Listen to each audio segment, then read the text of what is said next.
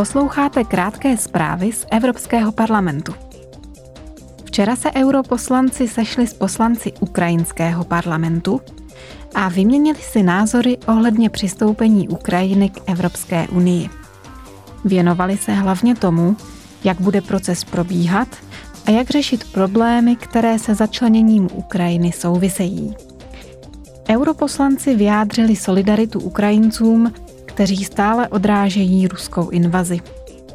Akci zahájili předsedkyně Evropského parlamentu Roberta Mecolová a předseda ukrajinského parlamentu Ruslan Stefančuk.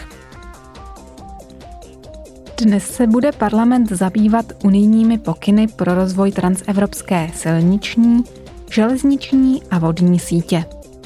Výbor pro dopravu totiž bude hlasovat o návrhu zprávy, který by pokyny aktualizoval a upravil. Vzhledem k ruské agresi budou poslanci hlasovat i o tom, zda přerušit vazby s Ruskem a Běloruskem a naopak více spolupracovat s Ukrajinou a Moldavskem. Kromě toho se dnes rozhodne o nejnovějším pokusu vytvořit rámec pro předávání údajů mezi Evropskou unii a Spojenými státy.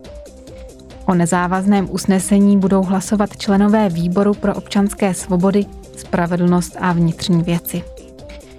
Pro výměnu dat je třeba stanovit taková pravidla, která budou přijatelná pro soudní dvůr EU.